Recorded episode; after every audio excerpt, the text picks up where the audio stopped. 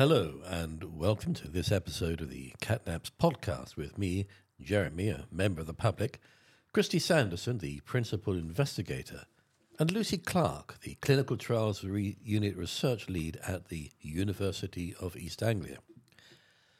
Poor sleep and fatigue are common in acute and emergency healthcare staff, and the COVID 19 pandemic has left many staff stressed and exhausted. This project will explore how fatigue can be managed in the NHS ambulance workforce and the best ways staff can be helped to sleep better. CatNaps is an NHR funded study looking to produce an ambulance trust national fatigue risk management system that is acceptable and feasible to improve safety for patients and staff. The purpose of this series of podcasts is to share with listeners news of the progression of the study and hopefully provide an interesting discussion worthy of your time listening. First of all, Kristy, has, has something struck you since the last podcast that has thrown new light in corners hitherto darkened by mystery?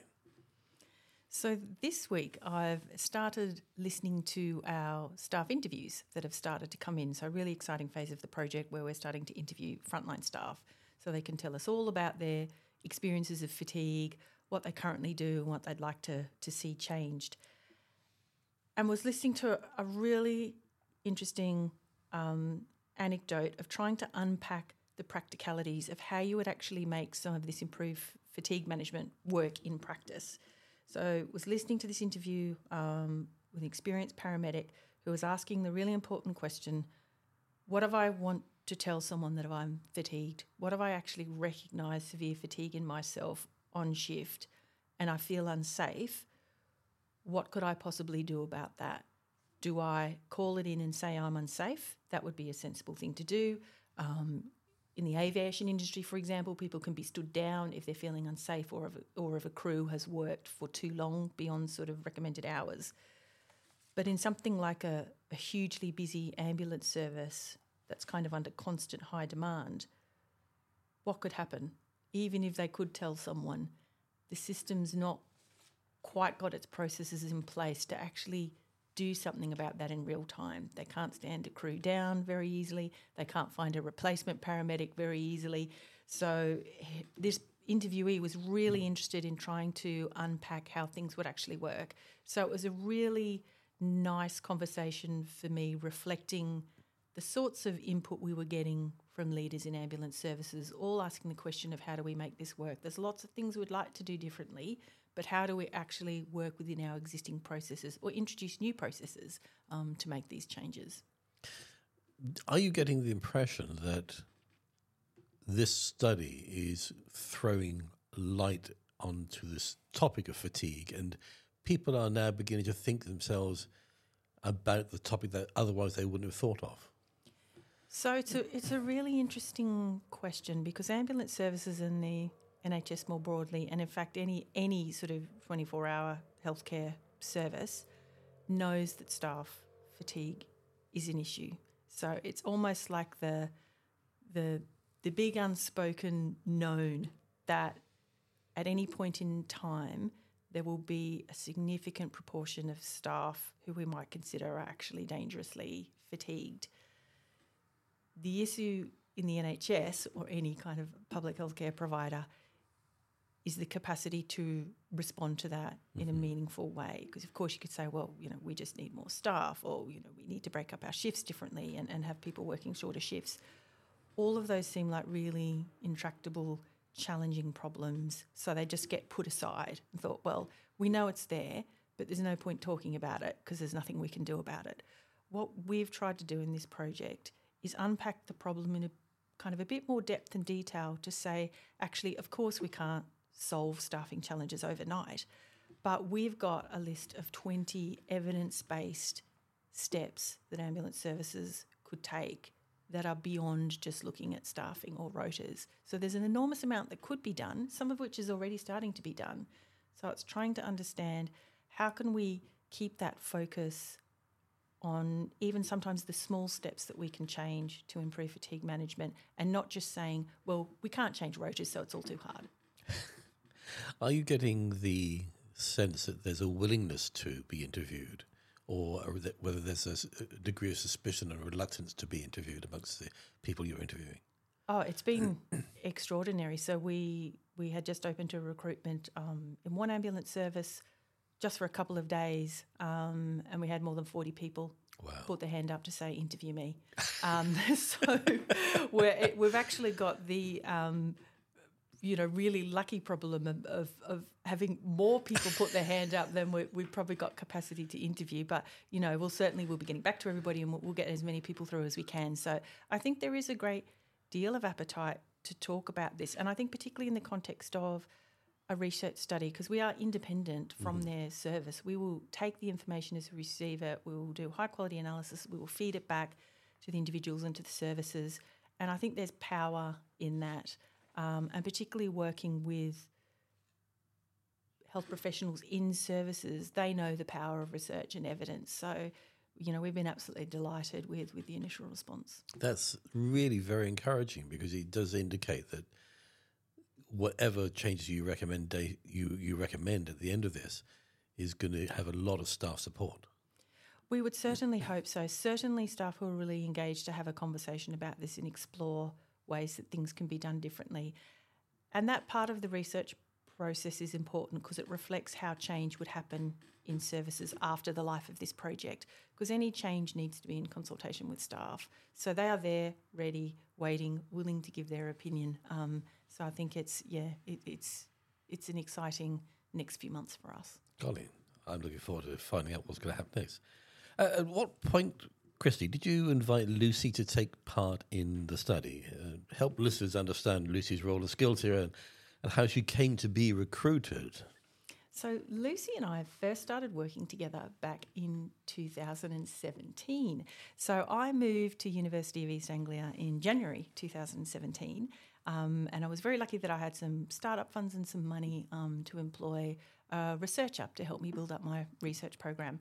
Um, so Lucy was very lucky, stepped into that into that role, and it just so happened Lucy brought a background in fatigue, and about the same time we were approached um, by an ambulance service that had started to sort of think about its staff well-being and some early indications that fatigue could be of interest um, was being mentioned to us. So we kind of had this really nice coming together of sort of interests and expertise on our side um, and what one of our kind of health delivery partners were sort of interested in in terms of their staff experience. So um, we just sort of started a, a conversation and then were lucky enough to get a bit of seed funding to do our first study on sleep and fatigue together. So where where does a clinical trials unit feature in this research? What it cl- explain to our listeners who don't know what is what does a clinical trials unit do? So there's really fantastic um, health research infrastructure um, across the UK, and one of those parts of sort of supporting bodies are, are, clinical trials units, and they are a group of highly experienced um, researchers and data analysts and project managers who help deliver studies in the NHS and other health and social care settings. So their job is to get the research done that a variety of, of other organisations will fund. So they are kind of the experts in delivery analysis um, of research. So they often will work on what we call a randomised clinical trial. So that's where we are trying to understand um, the effectiveness or outcomes from different ways of providing care. So Lucy's in a in a really interesting role. So Lucy is a co-investigator on our project. So she's one of our sort of lead lead researchers who helped design and, and is helping deliver the project. Um, but our project itself is not going through the clinical trials unit. So Lucy kind of has two hats. She has her um, investigator role with us, and then her day, day job of working in the clinical trials unit. I see. And the cl- clinical trials government funded. Uh, funding comes from a mixture of sources, so a lot of it will be public monies of some sort. Yeah.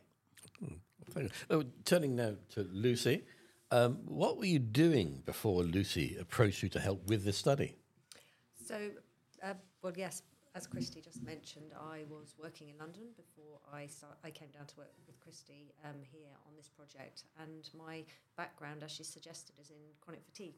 So I worked as a researcher um, with clinical trials, so managing clinical trials um, in fatigue in primary care. So, for example, if somebody was attending their doctor and reporting that they were tired all the time, whether that be for a shorter term or for a longer term, like chronic fatigue type syndrome, uh, then they would be potentially referred into the research that we were we were doing, um, and we were offering different treatments for that. So that's the work I was doing. Connie, you, you mentioned your, your abiding interest in fatigue. So, what interests you about fatigue as a problem? Fatigue is really interesting as a problem because it's so multifaceted, and I think people underestimate how um, the impact that fatigue can have on people's lives. And also, there are so many reasons why people might be experiencing fatigue. Um, you know, that fatigue in the ambulance service is uh, potentially more related to shift patterns and the work that they're doing um, and the impact that that has. Whereas there are others that experience fatigue um, that is unexplained or idiopathic, um, and that that is slightly different. Uh, and some people experience it for prolonged periods and shorter periods, and it's just interesting because there are so many different uh, aspects to it, and therefore many different ways in which it can be managed. Um, I, I, I experience fatigue personally as a product of my brain damage, which is a, a product of critical illness. And other conditions and comorbidities also generate fatigue, but would you say that fatigue is a, a different experience depending on its cause? Absolutely, and it's it's experienced differently by different people as well, and it depends on and the man- management strategies that are required for different types of fatigue are very different. So, as as I mentioned, if you are experiencing fatigue because you are in a job that requires you to work nights and um, change your shift, change your sleep patterns a lot, then the fatigue is going to be much more related to that, and therefore the management strategies required for that are going to be very different from people who experience the type of uh, fatigue that you're talking about, which is from chronic illness um, and, the, and the impact of that and side effects, and also that unexplained fatigue where we don't actually un- know why people are experiencing this fatigue, and and therefore uh, the the treatment required for that or the the um, management strategies required for that are very different and very individualized to the person because everybody's in a completely di- you know everyone's in a different situation and can manage a different amount of of um, types of treatment to you know that they can do. I'm mindful of a number of other projects that I'm involved in or have been involved in uh, relating to fatigue, principally done by physiotherapists, and they look upon exercise as um, as, as, a key way to overcome fatigue. It, it, would you advocate exercise as a strategy? Yes, certainly. Uh, much of the work that I that I did before I came here was was looking at uh, physical activity or exercise as a management strategy. Um, it doesn't sit alone. Um, it has to form for anybody. It has to form part of a, a you know much more holistic approach to to the management of any type of fatigue. But it certainly has a very important role um, in in supporting people in managing their symptoms. But if people are too do, if people are too fatigued to exercise, how, how do they deal with that? Well, I think that that that's that's a really interesting question and one that, that has has been asked before. Um, exercise, I think sometimes people uh, see exercise as going out for a run or getting on a bike and doing something quite quite difficult in terms of physical activity, uh, but it doesn't need to be that. So if somebody's really tired, I mean, anybody who's really fatigued or is not, it's not something you're necessarily going to feel like doing, or you may not be able to do, but it can start. I mean, even people who are bedbound with illnesses, with fatigue, can still do something like movement. It's about moving and it's about working with an individual to to see what they are capable of doing and trying to in, trying to make help them to be able to do a bit more. And that goes not just for fatigue, in my mind, it's across the board for anybody with any um, any symptoms that that movement is very important and it's exercise is quite specific, but it's actually more broad than that. It's actually helping people to be strong and um, be able to do more because everybody wants to, you know, if people are incapacitated by their fatigue, they generally want to be able to do more. And by improving your physical fitness and your physical ability, you're going to be able to do more. And so it's just about where you start. And if somebody's really tired, you just need to start a bit easier. So if somebody is experiencing fatigue, you would recommend just if you can do nothing else, just go for a walk for half an hour. Absolutely, or even less. Whatever you can manage Yeah. is better than not doing anything. And even if you don't feel like it, just try to do a little bit. But you don't want to do so much. Some people experience some fatigue is experienced where if you do too much, it can make you feel worse. This that's that's unlikely in the type of fatigue that people in the ambulance service will experience. Um, but just to highlight that it's important that you work within your limits um, and and so you need to know that if it's making you feel worse or more tired then you need to slightly reduce it. But otherwise yes uh, uh, a walk outside absolutely recommended. And does that help with physical fatigue as well as cognitive fatigue, or predominantly one or the other? it should help with both. Oh, oh well, I must do this. what do you perceive to be the impact of shift work and disruptive sleep patterns upon real life? Uh, I think that the impact of um, of, of shift work and and um, and you know changing shift patterns is is quite lar- quite big on on people, and I think it does depend on the person. Some people adapt to shift work a lot better than others, and it really depends on your your sleeping patterns and the sleep that you the, the sleep pattern that you would normally have when you're not doing shift work. Uh, but it really can it, it it really can cause people a lot of problems with their their their, their fatigue, and that that then impacts their daily lives in terms of, of um, not only their ability to function at work, as we've as as Kristy's talked about, but also in their everyday life. It can affect relationships. You know, it can affect um, overall health because uh, eating patterns can can um, be affected, and uh, it's very difficult to to manage all of that on your own. And I think that's why it's really important the work that we're doing to try and support people in that in that position to be able to to have that support to be able to work out how best to manage those shift patterns to reduce the fatigue and therefore the impact that it has on on their everyday lives in, in overall. Are there certain personality types that are more prone to fatigue or more prone to, or, or, or, or more able to more easily adapt to fatigue? I'm not sure that uh, I'm not sure that I can answer that question myself um, about uh, personality types, but certainly there are people that, that do seem to be able to cope better um, with with changes in sleep patterns and um, and manage that themselves better uh, without having to have support from others. Um, but I think for the majority of people that will do benefit from having some kind of support. Fatigue is a physical phenomenon as well as a psychological one and cognitive one. So, where should sufferers of fatigue prioritize their self care? I think it's it's overall. I think the physical impact. I think the physical impact is what the initial impact can be with fatigue, and it then goes on to cause psychological um, effects. So by managing that fatigue, physically managing that fatigue, then it should prevent the psychological impact that it can then have. Hmm. I'm just, thinking about when I first came out of hospital uh, t- 20 years ago. I it took me quite a long time to recognize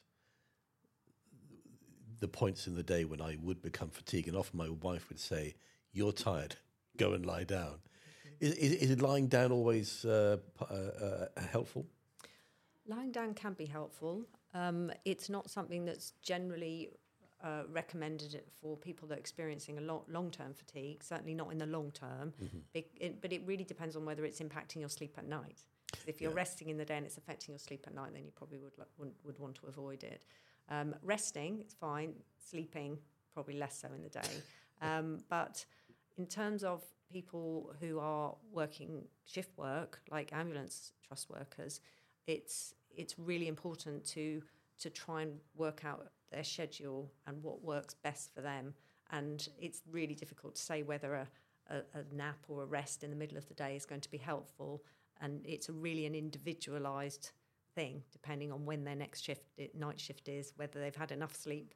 So it's it's it's different depending on the type of fatigue, on the on the reason why you're experiencing the fatigue. But certainly in this group, um, I would suggest that it, it may be correct, it may be right to have a rest in the day, but it would have to be looked at on, on a bigger scale as to you know whether it fits in with the routine that they're, that they're on, which is constantly changing. So. If you could anticipate the practical outcomes to ambulance workers from this particular study, what do you what do you what, what would you hope would be the the outcomes that the, the differences that people can make in their working life? Um, I'm not sure I understand the question. Do you mean in terms of of um, their functioning and how yeah, you know yeah. what they to do? If, if if if at the end of this study we reach certain conclusions about how the how the management should manage their staff, what do you hope will be the practical recommendations to individual staff members? Yeah, so with the support from from the from their um, services, I think the practical that there are there will also potentially be individual recommendations um, and a lot, some of the work that we did with the survey that Kristy mentioned in one of her other podcasts of the East Ambulance Service looked at the strategies that people already do use to try and support themselves. Some people, um, and it would be those type of strategies such as. You know, if you're on a night, if you if you're on a night shift and you're feeling as if you're tired, t- go and take a walk. Coming back to the exercise, um, try to make sure you you rest. But you know, if you do get a chance to have a rest during your shift, um, so that you can manage it better. Um, there's some sort of controversial advice but around caffeine as well and other things and i think that it's those kind of individual factors that are going to be uh, we're not entirely sure what they will all be yet. Those recommendations, I think there's still ongoing work, but but certainly there there will be a list of of suggested things that people individuals can do themselves on top of the support that they're getting from their from their service that they can do to help themselves to keep their to reduce their fatigues and therefore enable themselves to live a, a better life and, and enable them to manage family life better and and function function better within that shift pattern that they that they have to do, that they have to work. Because we you know the, the the thing at the end of the day is that people's lives are are fulfilling and they're able to not just work but but enjoy their lives outside of work. And that's what this I, I think what this is all about really and what we're trying to get to. Mm. your working life all your working life has been in research. Yes. If you could sponsor a research question what would that research question be? Well, that's actually quite a hard question I'm interested in so many things. Um, I think at the moment, just recently, um, I've been talking to some colleagues of mine about um, fatigue after brain injury. Um, and I think that that's an area where there's still some more research to be done around the benefits of, of physical activity, which, as you know, is an area of, of, of interest of mine, and whether or not it can be beneficial for people at different stages of their recovery from from, from brain injury. And um, so, potentially, that would be a question I'd like to ask. Well, if you ever do pursue that, as somebody with a brain injury, as somebody who experiences fatigue, bring me in. I will. what does your working day look like? What do you do on a typical day? Well, as Kristy mentioned um, about the clinical trials units, we we we really help investigators such as Kristy to manage clinical trials. Um, on so on a daily basis, I'm I'm I, I sort of support about five um, different clinical trials or program grants at the moment, NIH NIHR funded, um, and so every day is very different because it's it's basically supporting the investigators, troubleshooting, um, so I attend a lot of meeting team meetings for different studies, depending on what stage they're at, um, and you know just uh, provide advice as to where to go next. If they're having trouble with recruitment, um, then we'll discuss how we can enhance their recruitment and look at strategies for that. Um, I will look at budgets for the trials as well and the studies and make sure that things are um, on budget uh, and on time and uh, and so those are the kinds of things that I will do. We're also uh, um, looking at so we have investigators that come to the trials unit for support with their trials. So we have to read all of the applications to to see where we would fit into those um, and where we can support them and uh, how much that will cost, and um, and support support the applications as well as once they've been funded. So that's yeah that's that's a typical day for me. Oh, so, so you, you you have a close relationship with the individual teams, and do you act as a bridge with, with teams and the funders? Yes. Yeah. Yeah. Teams and funders, teams and stakeholders as well, and with the sponsors and with the hosts. Um, so yes, we, we, we build all of the, the bridges and we support the investigators to to yeah manage the trials and and keep them on track. wonder what how how studies used to work without clinical trials units. I mean, it's you do. It sounds like you do a really very critical job. Yeah. Well, my previously um, I, w- I was a trial manager, so um, not within a trials unit. So I've seen how a trial is undertaken without. So th- that those trials were without clinical trials units, and so I can s- I've seen both sides of the uh, the fence, as it were, and I can see the difference. Um, and and now the benefit of having uh, a clinical trial involved in in your research. Um, but you know, sometimes it yeah, it's there's it costs money for clinical trials, I suppose. So for some for some researchers, they prefer to manage them themselves. But How how do applicants to funding build in costs or anticipate costs for clinical trials units? We have a risk-based pro- uh, costings approach that we use, and we so we cost in the time, and we work with the investigators to find out how you know what they what they, what they would like, what support they would need. So sometimes a researcher or investigator may already have a, a somebody that they that's working with them that's a perfect trial manager. So then then they wouldn't require a trial manager from us. So we wouldn't we wouldn't cost that in, and we would just provide the other support or you know just it, it really is different different depending on the on the study that's being um, potentially funded. That's yeah. Hmm. So- Do you think there's enough compassion and understanding in clinical care when it comes to fatigue? That's a, another hard question, Jeremy. um, I think that i I think that fatigue is um, often misunderstood and under underestimate the impact that it has on people is underestimated. Um, but I think it's improving. Um, I think that I think part of the problem is we don't really understand a lot of the time experiences of fatigue and why people are experiencing fatigue, and therefore it's very difficult to uh, provide management strategies.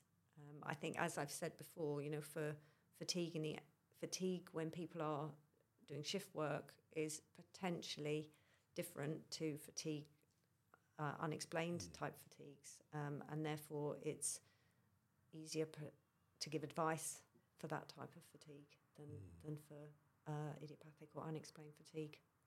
I so often have to say to people, fat- fatigue is not just being tired. tired. Yeah, yeah, absolutely. There's it does it impacts people people's daily lives um, very significantly, and I think that um, it would be good to have more more work done in this area. I, I have to say that one of the things that has come out of COVID is and more of an understanding of the of that unexplained fatigue or or post viral type fatigue illnesses because um, because so many people have experienced that type of fatigue following COVID, uh, but it, it did exist before um, chronic fatigue syndrome and um, that type of, of post viral fatigue syndrome existed before. But I think there's still a lot of work to be done to understand how best to, to support people uh, with that type of fatigue. It sounds almost as though it should become a James Lind Alliance priority setting partnership question. Yes, maybe you're right. yeah, that would be good. Yeah. Yeah. Yeah. There have been times in the past where the MRC and other funders have put out calls specifically for research in this area, and there is there is some research going on to. I think we just need to understand more the mechanisms of, of the fatigue first, because at the moment most of the treatments for unexplained type fatigues is um, is uh, managing it rather than understanding the cause. Yeah. So um, it would be good to have more work done in that area. Um, but for, for people working ambulance trust who who experience the fatigue due to the shift work that they're doing and the type of work that they're doing, um, there is the, the management strategies are a, a lot more understood, I think, and things that the ambulance trust and the ambulance services can do and the individuals can do themselves are much more understood. And so hopefully the work that we're doing uh, will be able to um, clarify that a lot more for ambulance services and support them to support their staff. Um, So with- staff to support themselves. With this greater understanding, would it be fair to say that there is less a culture of blame when f- fatigue leads to unfortunate incidents than there used to be? I'm not. I'm not sure.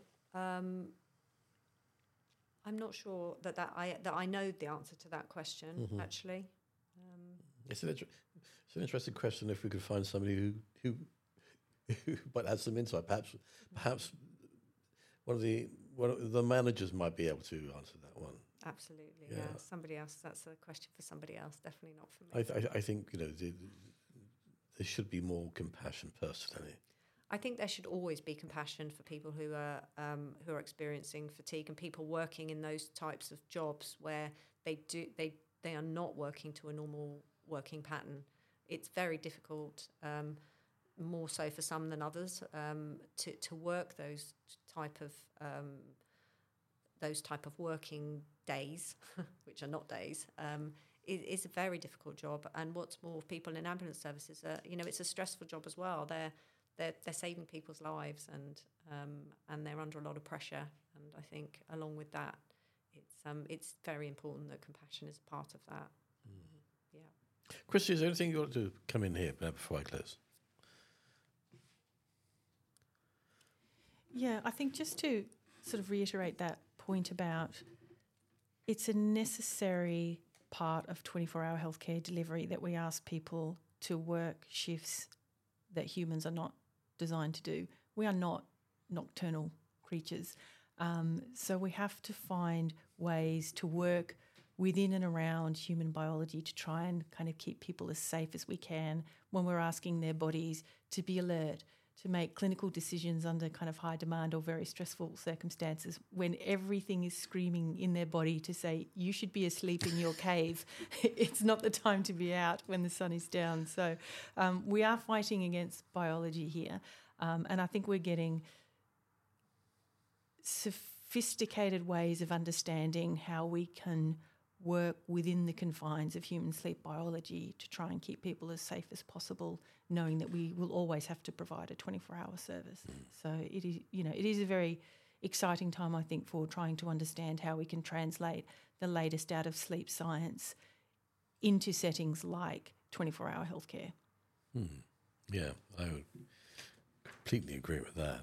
Well, this has been really interesting, Lucy, and thank you for uh, Kristy. Um, as the ginger nut of time drops unexpectedly into the cup of tea, and the tin of biscuits is found to be empty of destiny, I notice our time is now up. Next podcast, we will be interviewing another team member and learning how the study is making progress. And if anyone listening wishes to know more about the study, details can be found on the NIHR Applied Research Collaboration website and on the UEA website. But if you just Google Catnaps Study Kristy Sanderson, you will find it. Thank you for listening and goodbye.